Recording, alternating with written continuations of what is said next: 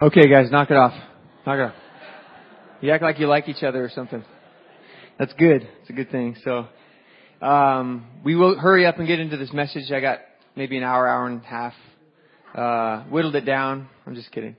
Giving you a hard time. It is such a blessing to be here, not only to lead worship for y'all, but also to get to bring the word this morning. Thank you to Pastor Tom for entrusting me with this pulpit. I know that's not something to take lightly.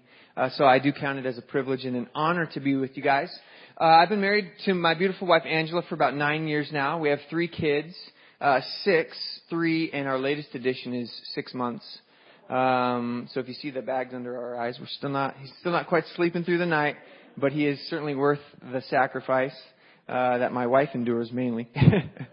She's a servant. At least last night she was up with him quite a bit.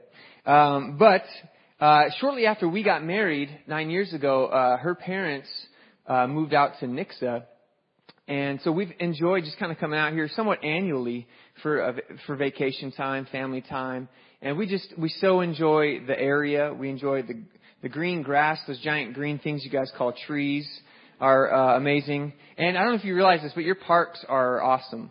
Um, the city parks are like Disneyland compared to some of the parks in Tucson. In fact, when we come here, we'll sometimes try and convince, no, guys, this is Disneyland.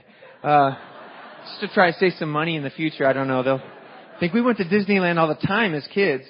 Um, but uh, we are blessed to be here, not only just to be in the area, but also to come to Calvary Springfield and just to be received like family uh, from, to, uh, to, you guys. So thank you for having us. It is kind of our home away from home when we're on vacation. Uh, so such a blessing.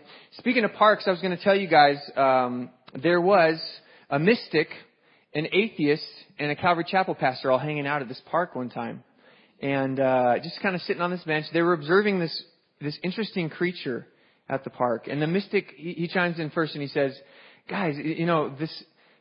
The beautiful plaid-like pattern of this creature is just, and its skinny legs. It's definitely a unique part of Mother Earth, and perhaps we should burn incense to it or worship it or something. And the atheist is like, I don't know about that. I will say that uh, with all of its unusual amount of hair, particularly on its face, and its man-like frame, it's, it's probably evidence that men have come from apes, that we're related to apes. That's what I think. And the Calvary pastor turned and said, no, no, guys, that's Sam.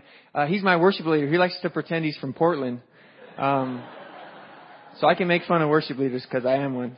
But it's true. You go to a worship conference and like, you think you're the cool one at your church and then you go to a worship conference and everybody's dressed exactly the same. You're like, nice, nice plaid there. Yeah. That's, is that Target or H&M? Oh, okay. Yeah. Um, but anyway, you got three different people, three different worldviews, um, uh, coming from having three different observations here. And it's been said that in all the world, there really are only three types of people.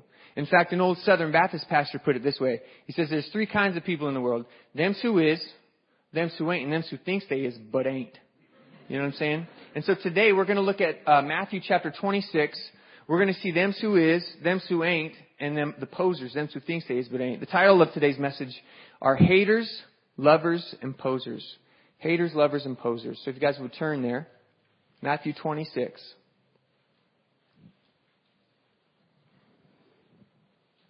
All right. Let's pray for our study.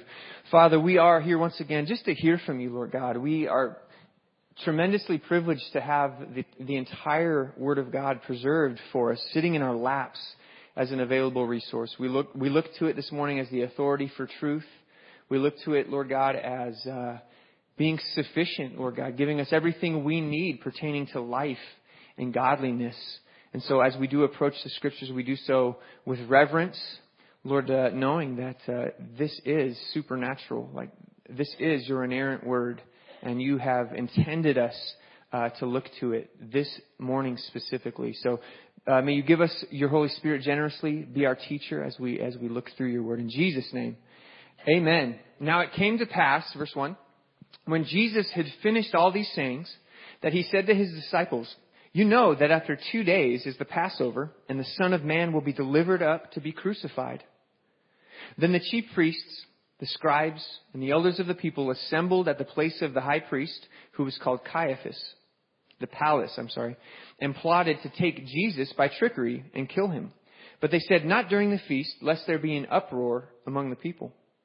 And when Jesus was in Bethany, at the house of Simon the leper, a woman came to him having an alabaster flask of very costly fragrant oil.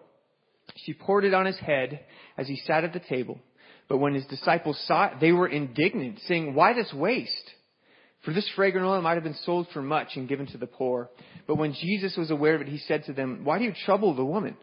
For she has done a good work for me. For you have the poor always with you, but me you do not always have. For in pouring this fragrant oil on my body, she did it for my burial. Assuredly, I say to you, wherever this gospel is preached in the whole world, what this woman has done will also be told as a memorial to her. Amen. So first on scene, verse 3, we got some haters showing up here. The chief priests, the scribes, the elders of the people gathering together at Caiaphas' palace, right? Because this dude was loaded. He had lots of money and he gained that money in uh, wicked ways, extortion and, and, taking advantage of the people.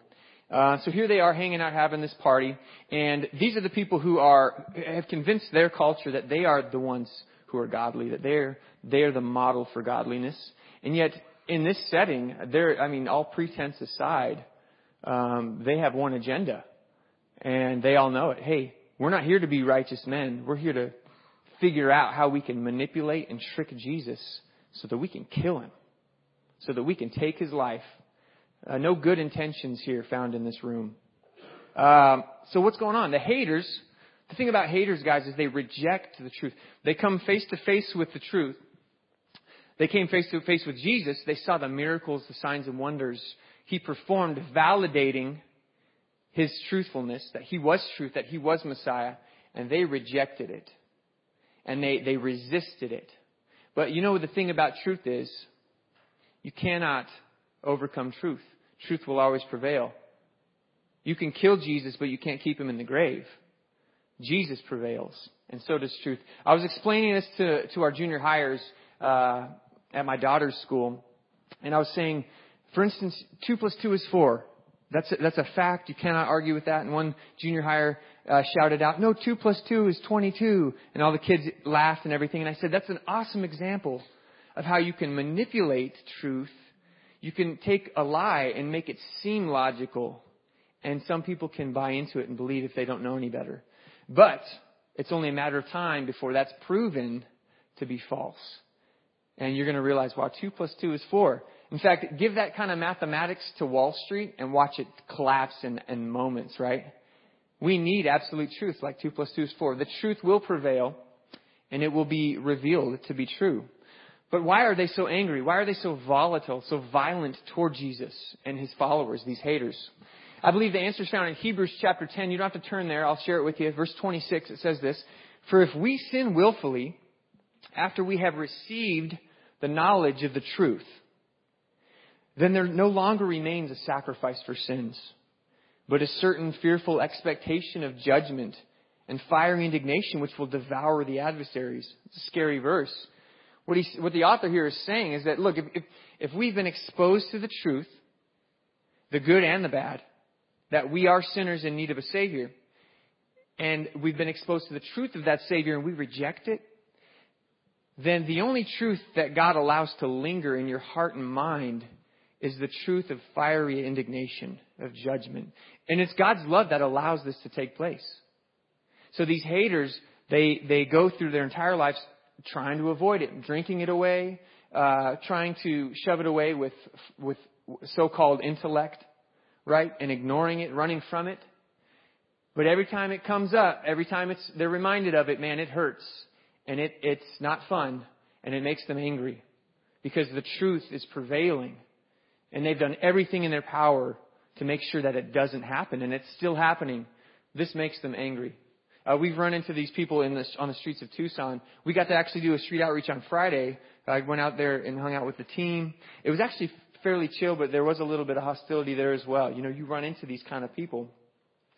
And the reason they're upset with you or me, and particularly Jesus, is because 2 Corinthians chapter 2, to those who are perishing, we are the smell of death and doom. We're stinky to them. We bring up topics they have been trying to ignore. So, they, these haters, they become hostile. And I want to encourage you guys for a moment here. If you come face to face with these types of people in the community, um, at the university perhaps, you see them on YouTube um, propagating that, that there is no God. Know this. Don't be intimidated by them, even though many of them are smart. They're brilliant. They're not stupid people. Um, I really respect a lot of the, the, the top atheists, their intellect. They're brilliant men, but they've, they've forfeited the foundation of truth. And so you don't need to be intimidated by them and their big words and their theories. Here's why. It is impossible to prove that God does not exist. Do you know that? Do you realize that? I'll say that again. It is impossible to prove that God does not exist. So you have all these people saying all the time, they've proven, they've, science proves God, it cannot. Why? Why can't it prove that? Because to prove God does not exist, you have to have full knowledge, full understanding of all time, of all space, and all matter. No one will ever have full knowledge of that. No one, science will never have full knowledge of that. And so you can't, you can't say things like, you know, uh, we, we have our telescopes and our um, microscopes, and we've looked everywhere, and we haven't found any God. We've taken all these fancy pictures with our Hubble telescope and haven't taken a snapshot of God yet, so he's not up there. He, uh, you know, surely by now he'd probably grab the Hubble and take a few selfies in front of the Milky Way. You know, but he hasn't, so he must not exist. Right? And that's just silly. There's more logic, guys, in believing and following the evidence for a designer than there is logic boiling it down to say, nothing created everything. That's illogical, that's unscientific to say everything came from nothing, which is what it boils down to eventually if you go that route and you throw out God. So don't be intimidated. A few things about these guys that we need to glean from. Number one, don't be a hater, right? Don't resist truth just because it's uncomfortable in your life. Don't resist it. Allow that truth to have its work in you. Um, and I'll, I, I want to say this right out of the gate. I, I'm not going to stand here and pretend that I'm a perfect lover of Christ and that I haven't wrestled with being a hater and even being a poser. I think we have the tendency to, to, to wear different hats, don't we? So let's not, let's not uh, pretend here. However, let's not be haters. Let's not resist the truth in our life. let, let it have its work. And number two, let's not return hate for hate. Let's not hate haters. Let's love them. Jesus said, don't repay evil for evil, but good. Right? That is the mark of a Christian. And you want to throw them for a loop? Have them try and get antagonistic and you still love them. You still defuse the situation. You walk away trying to be their friend. That sticks with them. That's what gets just stuck in their conscience. Okay? If they can get you mad and angry to hate them, man, they've won. They've got this Christian to compromise, right? So that's what we can learn from these haters. Uh, let's take a look at the lovers. Verse 6. And when Jesus was in Bethany, at the house of Simon the leper, a woman came to him. This woman, as we find in John, is actually Mary of Bethany. And she is one of my heroes, or heroines, I guess you'd say, of the faith. Uh, throughout the entire gospel, all four gospels, next to Jesus, she is my favorite character by far. She, I think she is the greatest example of, of, of being a Christ follower pre-Pentecost, before everybody else received the Spirit. It seemed like Mary had it together with her walk with Christ. And so we're going to glean from her today. Um, notice it says this woman came to her or came to Jesus. And as lovers, we need to look for opportunities to be with Jesus, just like Mary did. She, she was in this setting and she made sure to be with Jesus, to be next to Jesus, to be near to Him. Notice this isn't a corporate gathering, is it? This isn't a church service. This is not even like a church potluck or community gathering. This is an intimate evening in someone's living room with close friends. And Mary made certain that she was there, that she was a part of that intimate gathering. So as we do follow this example, guys, let's not merely seek Jesus on Sunday mornings.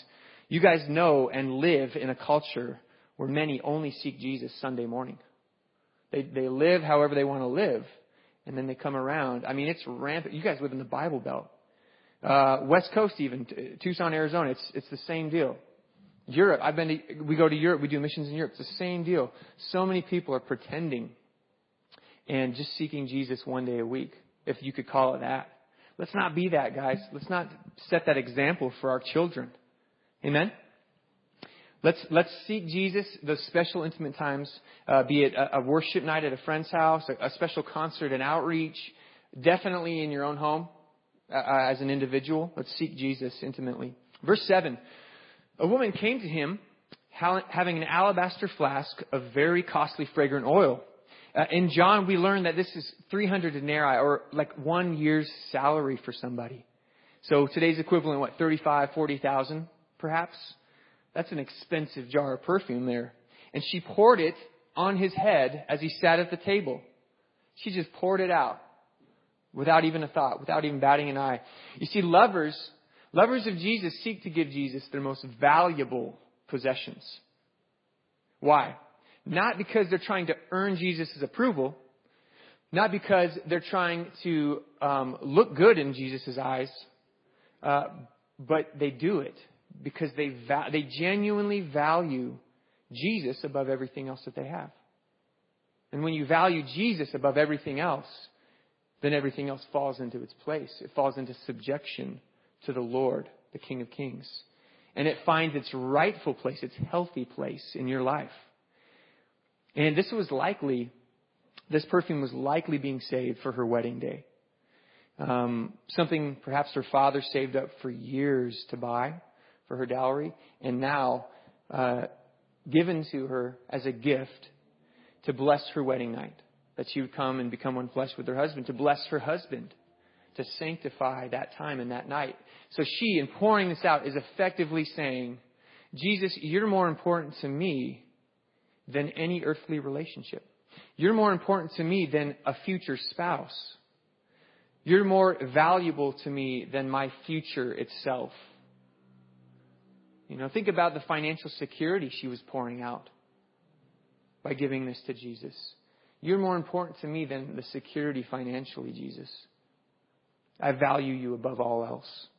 And the reality is, guys, if we want God to bless our marriages now, or the marriages yet to be, or the future, our aspirations, our hopes, our finances, they need to find their rightful place in subjection to Jesus Christ.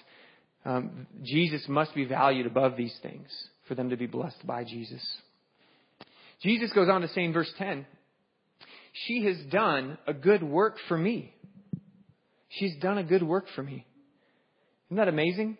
See, lovers seek work that blesses God. They know what it looks like.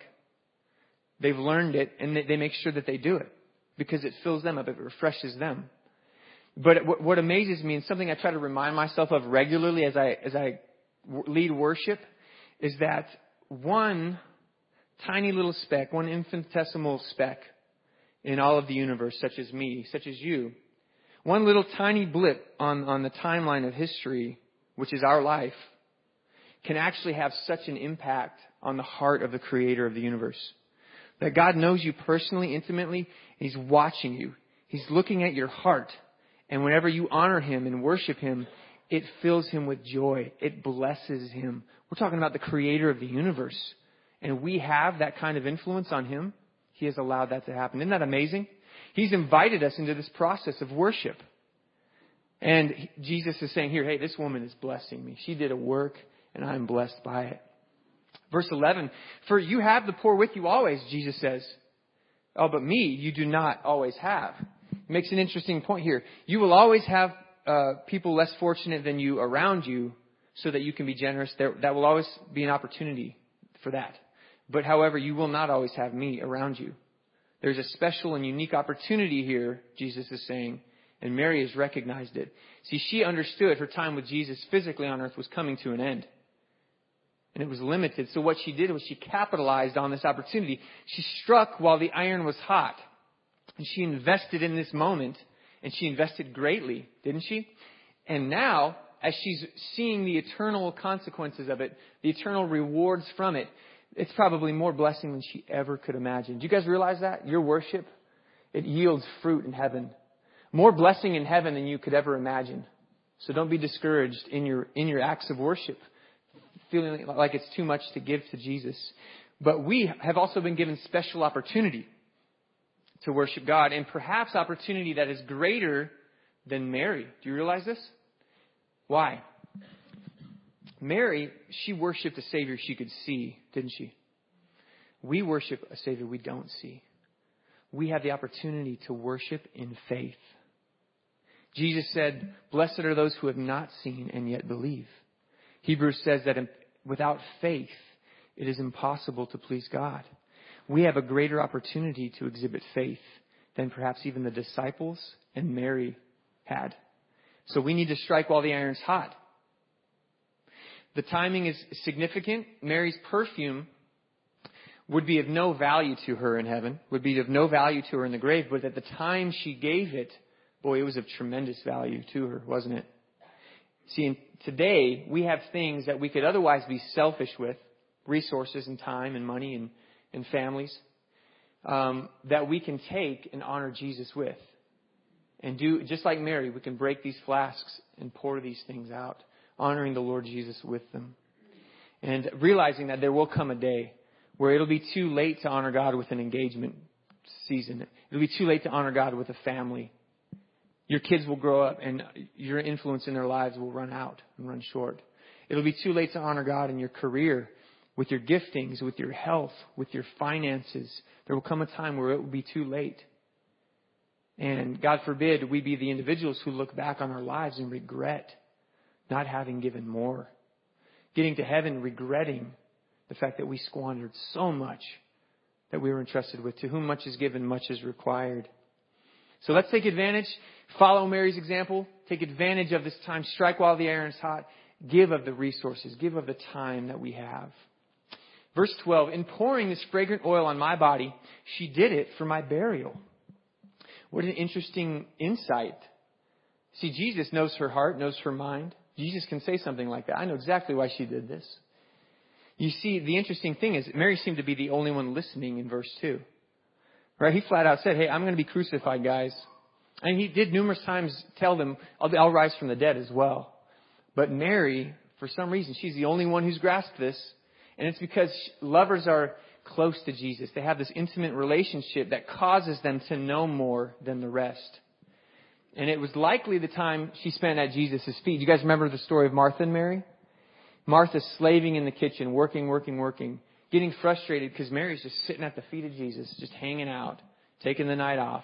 And she's like, Jesus, why don't you tell Mary to get up and help me? I'm slaving in the kitchen here. And Martha, and Jesus is like, look, Mary has chosen that which is greater and it will not be taken from her. And it was likely those intimate times one on one with Jesus that she came to understand, whoa, you mean you really are going to be crucified? And then rise from the dead? Wow. She understood it because she, she took the time to spend communicating with Jesus and understanding what he came to do. And because she understood this, because she understood that Jesus was about to to be killed, she offered worship that was fitting. It was a specific act of worship, and it was completely and entirely appropriate and fitting. But it, it didn't, it wasn't perceived that way. See, to everyone else who didn't see the bigger picture, what Mary did was irrational. It was uh, inappropriate. It was awkward. Like, what uh, what a waste what that's weird why is she rubbing jesus with her hair you know why why did you pour out the oil on his on him like that that's just it was weird right we might have even thought the same if we were standing in that room um, however to jesus and to mary those who knew what was going to take place that was completely fitting and completely appropriate so as lovers of christ being close to him we know what's fitting we know how to worship him in ways that are appropriate. Verse 13, I say to you, wherever this gospel is preached in the whole world, what this woman has done will also be told as a memorial to her. He prophesies now that this woman is going to be remembered throughout all of history. And we're seeing this prophecy fulfilled today, aren't we? Sitting here reading this. Jesus honors lovers. He honors those who love him. He makes sure and certain that they are remembered forever in eternity. And the picture here Mary, what she did was very significant, but it was really just a short time, wasn't it? Just a moment in time. By this simple act of worship, she throws a proverbial boulder into the ocean of history with this act of worship, sending tidal waves to generations, tidal waves of, waves of example of how we should worship. Do you realize when you do that, when you worship, that's what's taking place as well? You're throwing in your stones into history. And you're saying, I represent Christ. I worship Christ. I honor Christ. You're impacting generations. You're impacting your posterity. The worship that you give is echoing in the vaults of heaven. It impacts. It has, it has impact. So don't be discouraged. Don't listen to the posers who show up on scene and say things like this. Let's just check out the posers. Verse 8. When his disciples saw it, they were indignant, saying, Why this waste? Why, why would you waste this, Mary? See, posers, if you notice here, they're just merely spectators, aren't they? They're just chilling, kind of watching, hanging out, probably eating some food, and de- definitely there for themselves. I can speak as having been a poser. Uh, one motive for me was not really knowing. So, you know, you kind of come around Christians and you wouldn't want them to think you're not Christian, but you're still kind of feeling it out. So that's that's a stage of, of posing that I guess is somewhat understandable. You're, you're, you're in transition, right? But then there's also the motive of posing where it's simply because you don't want to value Jesus above yourself. You don't want to value Jesus above the things that you have. And it seems to be the case. We know that's the case for Judas, right? We, we find out in John that uh, he really, he was a treasury and he actually would have loved to sell the perfume and steal the money for himself. Um, but the disciples, tragically, follow the example of the biggest poser in the, in the group. And they all start acting like posers. Why are you wasting all this? And because they don't value Jesus, it doesn't come naturally to them. So they're left spectating. They're left spectating in times of worship. Because they don't, it's weird, it's awkward for them, they don't get it. Because they haven't, they haven't placed Jesus on the throne of their hearts. The result here in this text is they became critical. They became bitter toward Mary and about what she gave to Jesus, calling it waste. So a couple of things we need to understand from posers is that number one, if, if you've ever, I don't know if you've ever given something or made a sacrifice for the Lord, um, done something that seemed illogical for the Lord, uh, um, and, and maybe you were criticized for it. Um, I, maybe even from Christians. I know I have a friend who who quit his, his job to, um, to, to pour into a particular ministry and to trust in tithes to support his ministry. And his in-laws and his own parents, who were both Christians, kind of kind of gave him some grief for it. You know, how you, you're to um, compromise your family and your position and your security and everything. And God took care of them because God called them to it. He called them to step out. Don't let, don't let people discourage you in any way from giving what you have to give. It's, it's not anyone else's to give, but yours. I'll say that again. Anything that you're called to give, even if it seems illogical, it's yours to give. It's not somebody else's to give. And if God has called you to give that, you cannot be blinded by the criticism of posers or convinced that you shouldn't do it just because it seems illogical from the perspective of someone who doesn't, who doesn't quite understand the scenario. Secondly, worship is never a waste. Don't let anyone ever convince you that anything you've done in the name of Jesus, that anything that you're yet to do for Jesus is actually a waste. Because it's not. As we've talked about, it impacts the heart of God, it impacts eternity. Verse 9, for this fragrant oil might have been sold for much and given to the poor, they said. See, posers accuse true worshippers to make them look bad and to make themselves look better in the eyes of Jesus. Um, so maybe it's the, it's jealousy, perhaps. Like I need to look better. I need to look more spiritual than this person because I'm, I seem to be missing out here. But they end up saying things that seem to be spiritual.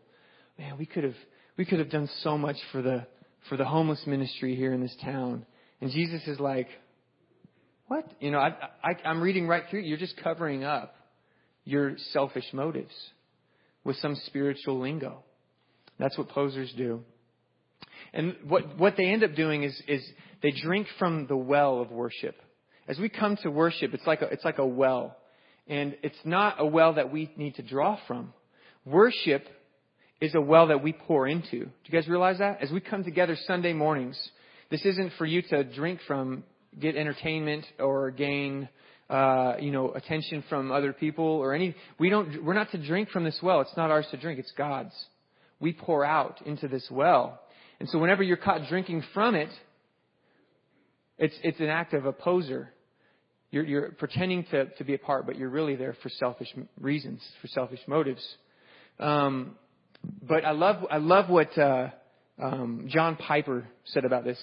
He said that the two greatest passions in all the universe, the two greatest desires, are one, man's desire to be satisfied, and two, God's desire to be glorified. Those are the two greatest passions. And he said they do not need to be contrary to one another. They often are, aren't they? Sometimes we'll, we'll set aside God's glory in order to satisfy ourselves. That happens quite a bit. But he says they don't need to be contrary to one another. In fact, they can come together in perfect fulfillment in the act of worship. As we pour ourselves out, God satisfies us. And he says this, I love this, because God is most glorified when we are most satisfied in him. God is most glorified in your life when you are most satisfied in him. I love that. Verse 10. But when Jesus was aware of it, he said to them, Why do you trouble the woman? Why do you trouble her? What, what, what's happening here? Jesus is sticking up for the lover. See, Jesus, Jesus comes against posers. Jesus rebukes posers. Jesus rebukes the haters. But guess what? He's on the side of the lovers. And this is the thought I want to close with. The, because there's coming a day, guys, when, when we will stand before the Lord and He personally will appoint us our eternal destination. And he, he actually told a parable about posers. Jesus did. It was a great teaching. He said, it's a scary one. He said that there will come a day where, where, where people will actually stand before me and they'll say, Oh Lord, Lord, you know, we did all these cool things in your name and did all these wonderful things that both posers and lovers can do together. And he'll say to them, Away from me, for I never knew you. That they actually spend their whole time their whole Christian life posing, never actually honoring Jesus and valuing Him. And then and one day it's too late. And they're, now they're standing in front of Jesus trying to convince Jesus that they were close to Jesus. And Jesus is like, I never really knew you. You ever try to be friends with somebody who you really aren't that close with, you haven't really developed that relationship with? It's kind of awkward if anybody's ever done that to you. He says there's coming a day when that's going to happen to people. And they'll say, Depart from me. To me, that's probably the most terrifying verse in all of Scripture. The fact that I could be in ministry, I could even be in ministry for decades and have convinced myself that I know Jesus, but I've been posing the whole time. There's a risk for that. There's a risk for me, there's a risk for you. So we have to examine ourselves to see as to whether we're in the faith. So let's make certain, guys, that we are not of that class. Let's make certain that we are those who honor Jesus with all that we have, valuing Him above everything else. Amen? Let's stand together. Let's pray.